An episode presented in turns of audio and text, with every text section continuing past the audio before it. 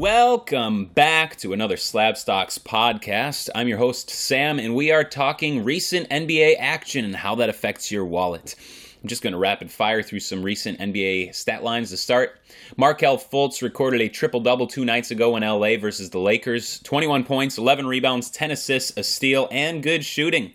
A great game from him, obviously. Last night, he had more of a stoinker, but still recorded pretty good numbers across the board. 11 points, 4 rebounds, 5 assists, a steal, and a block, but on some worse shooting. You know, personally, I love this guy. He couldn't live up to expectations when he was trying to make it in somewhat of a toxic Philadelphia locker room, but he's gotten out of the limelight in Orlando, and it's really helped him. He's having a great season so far, and I think he gets better still over the coming years.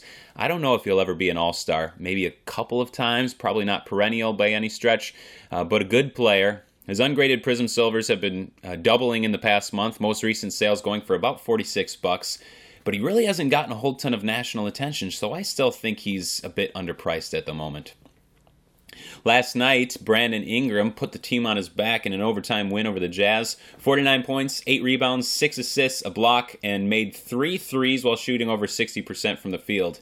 The changes that this guy has made this season are incredible. He's kind of thought of as damaged goods heading out of Los Angeles to New Orleans, and he has become the player we thought he could be almost overnight.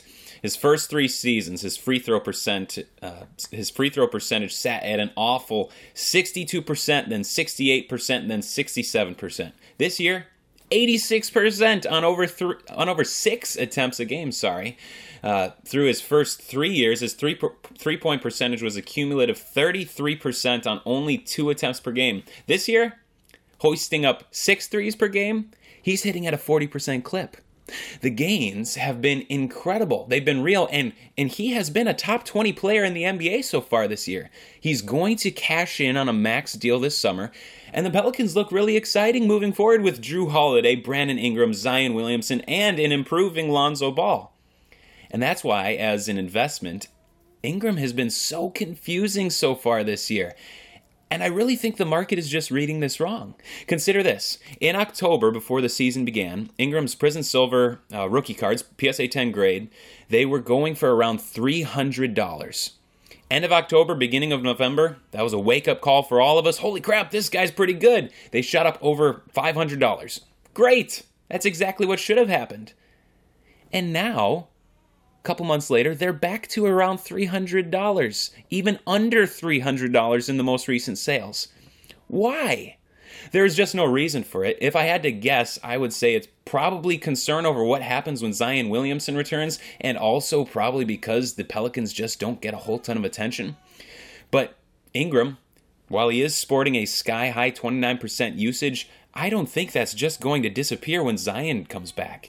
It might drop back a bit, but clearly the team is going to build around Zion and Ingram, and hopefully Jrue Holiday will stay in that mix as well. I think you buy whatever you can of this guy. If you can afford some graded silvers, do it. This is the baseline. I don't think we see a drop from this point. If it's an ungraded silver, an optic hollow, whatever you can get, buy it. For whatever reason, we have seen a drop in prices, and whenever that happens on the back of no bad news, not only that, but on all good news, I think you buy, and you thank me later. Another great game was held last night by DeAndre Ayton of the Phoenix Suns. For a couple weeks now, Monty Williams has been playing Ayton with the second unit. He said some garbage the other day, like, well, we really like how he's looked with the second unit. He's been playing well.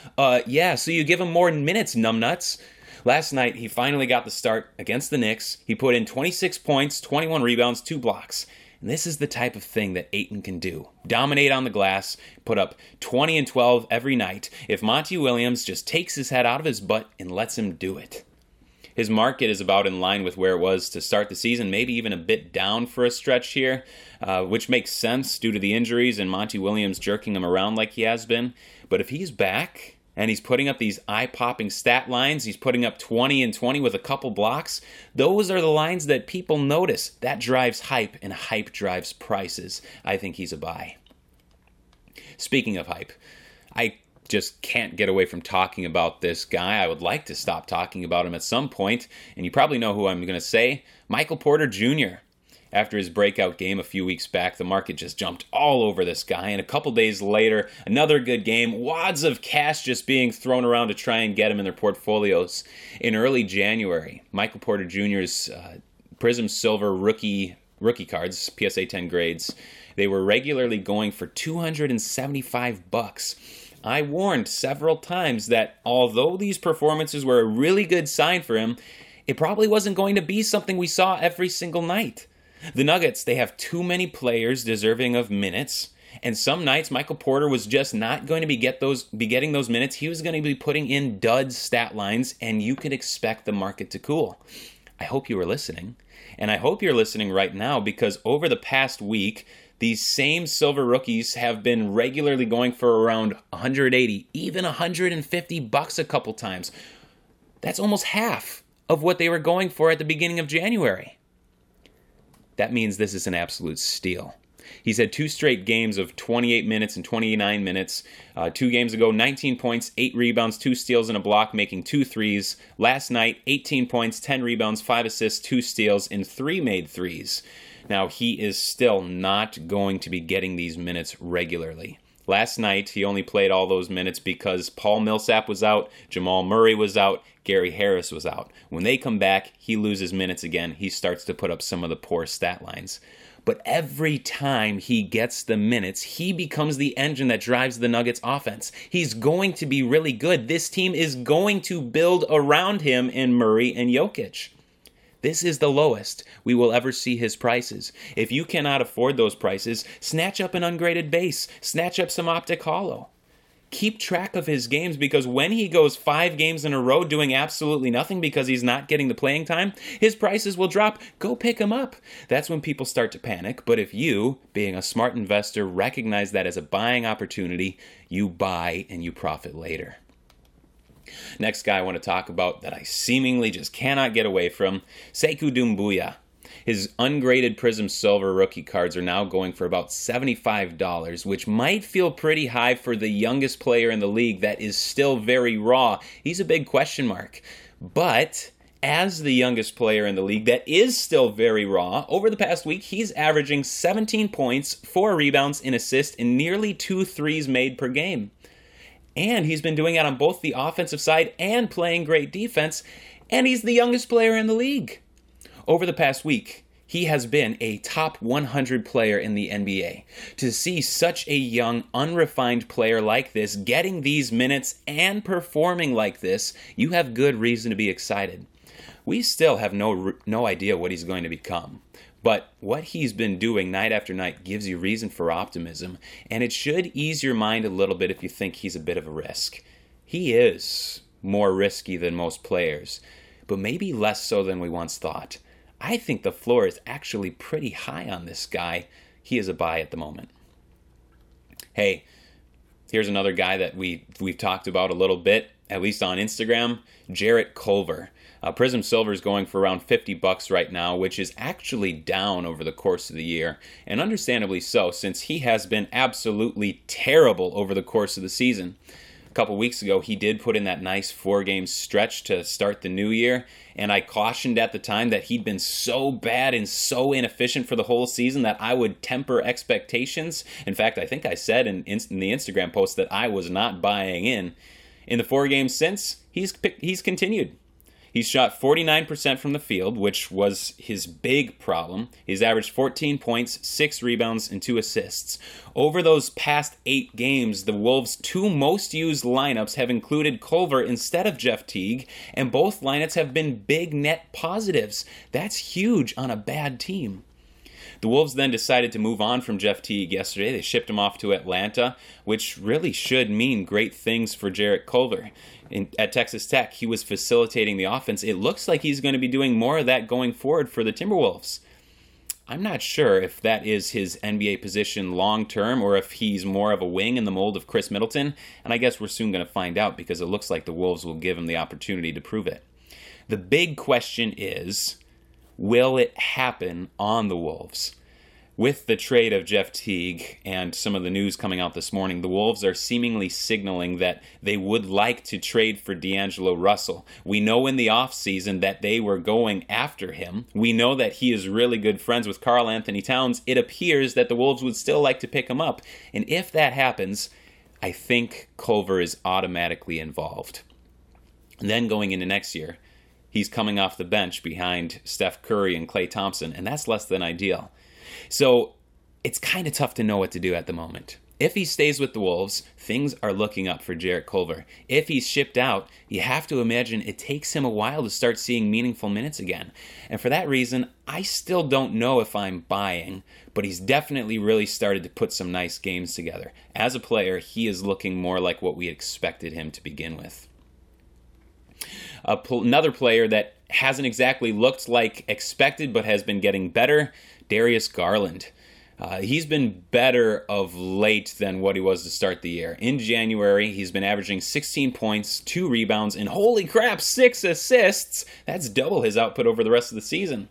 He's still not shooting all that great, but the passing is nice to see since that has been something he has not done at all so far. I tend to give Darius Garland a little bit longer of a leash than some of the other players around, other rookies around the league, and it's only because the situation in Cleveland is so bad. There are teams out there, and I'm specifically thinking about the Knicks and the Cavs, whose personnel is so toxic and so dysfunctional and so selfish that you really can't expect a young player to step in and just do well from day one. You know, both of those teams are stuffed to the gills with veterans who have no interest in signing another contract there and who are playing exclusively to be traded to a contender, or they're playing for their next contract elsewhere. They don't have interest in making RJ Barrett or Darius Garland any better. We've seen the frustrations really start to boil over in Cleveland with Kevin Love just launching balls at his teammates and throwing them under the bus to the media. But hey, can you blame him? He's the best player on the team, and he's watching Sexton and Garland seemingly forget that a big part of offense is actually passing. On top of all that, now in Cleveland, we have details of a closed-door meetings that are leaking out to the press. Beilein, you might have heard this, Coach Beilein, he called his players thugs, which is a problematic thing to say, and then he corrected that later and said he actually meant to say slugs, which... who knows if that's true, but the fact that this leaked out to the press shows just how bad and toxic things have gotten there. And here we have a 19-year-old trying to navigate his first season in the league on a team of guys that could care less about him or the team. So he's struggled, and who wouldn't? He has not been Ja Morant, not even close, but he has not been dealt the deck that Ja was given. So this past 8 games have been super encouraging. His minutes are up to over 34 minutes per game, and he's been playing well. I think over the course of the year and then going into next offseason, we see Cleveland trying to get rid of Love and Thompson and some of these other guys. I think they tell Sexton to stop crapping all over the offense. And if that all happens, I am very hopeful for Darius Garland. I would not be giving up on him just yet. Right now, you can buy his Prism Silvers ungraded for about $25 to $30 a piece. That's a 50% discount from Jarrett Culver, and I feel better about Darius Garland. Let's see if he can keep up these improvements. Last thing I wanted to mention before I go is the effect of hype on the card market. I read a really interesting thread on Twitter the other day. Maybe you did too. It was by @ShoddyPippen. He examined the national coverage of various players in the league. He showed how ESPN, Sports Illustrated, and some of these other outlets just overwhelmingly favor certain guys and markets over others. For instance, Carmelo Anthony has received over 100 major Twitter posts from major outlets over the year, while Nikola Jokic, one of the best players in the league, has received less than 15. Donovan Mitchell has received less press than any one of Klay Thompson, Steph Curry, or Kevin Durant, 3 guys that aren't even on the court. And hey, here's another one. Which of these pairs of teammates do you think has received the most coverage specifically about them and not their teammates? Malcolm Brogdon and Domantas Sabonis? Donovan Mitchell and Rudy Gobert? CP3 and Shai Gilgeous-Alexander? Or Kentavious Caldwell-Pope and Rajon Rondo? If you guessed that last pair, you nailed it. Obviously, none of this makes any sense from a basketball standpoint. It does from a clicks standpoint for the major media outlets, but it just doesn't for a basketball fan. You know, being a Bucks fan, this type of thing just annoys me to death. You know, last night after putting up 32, 17, and 7 in a win over the Celtics, the first post that SportsCenter posted about Giannis Antetokounmpo was whether he should join the Splash Brothers in the Bay. It's just so idiotic. And yet, knowing these things and knowing how the media works can actually be helpful for the investor. You know, one guy that gets undue amount of coverage is Kyle Kuzma, who, according to the same Twitter thread, has received more press than any one of Malcolm Brogdon, Andre Drummond, Rudy Gobert, Khris Middleton, Kyle Lowry, Brandon Ingram, or Bam Adebayo, all players who are better than Kyle Kuzma. Because of all this coverage, the Kuzma market has outstripped the Kuzma on-court product. You know, the card market has been paying some attention. His Prism Silver PSA 10s are down to about $120 in the new year, which is a 33% drop over the course of the season. And even though I don't love his game, and I really don't think he's all that great, I think this is a buying opportunity. The Lakers are probably going to want to trade Kuzma, but I don't think his value on the trade market is going to bring back what the Lakers need. So even though he doesn't hardly contribute anything other than points, I think he actually makes more sense for the Lakers than he does in a trade. So I think he stays. I know the Lakers are going to make a deep run in the playoff. And knowing the media coverage that the Lakers get, you just have to imagine. Maybe in the Western Conference Finals, maybe in the round before that, Kuzma puts up a 30-point game. Maybe launches a buzzer beater. I doubt that'll happen, but maybe it does. If something like this happens, which doesn't seem like a stretch, we know the media is going to jump all over that. We know that the cards will jump for about a week, and if that is the case, then you sell, and you make a profit. This is just a theory at the moment right now, and a lot could change. But looking forward to the playoffs, I think you try to figure out who could benefit from a good game with the added coverage, and especially if that is a player on one of these markets that really dominates the headlines. I think you find those players, you buy them cheaply now, and dump them off in the playoffs. I think Kyle Kuzma is one of those players. All right, that is all the time I have for now. Thanks for tuning in.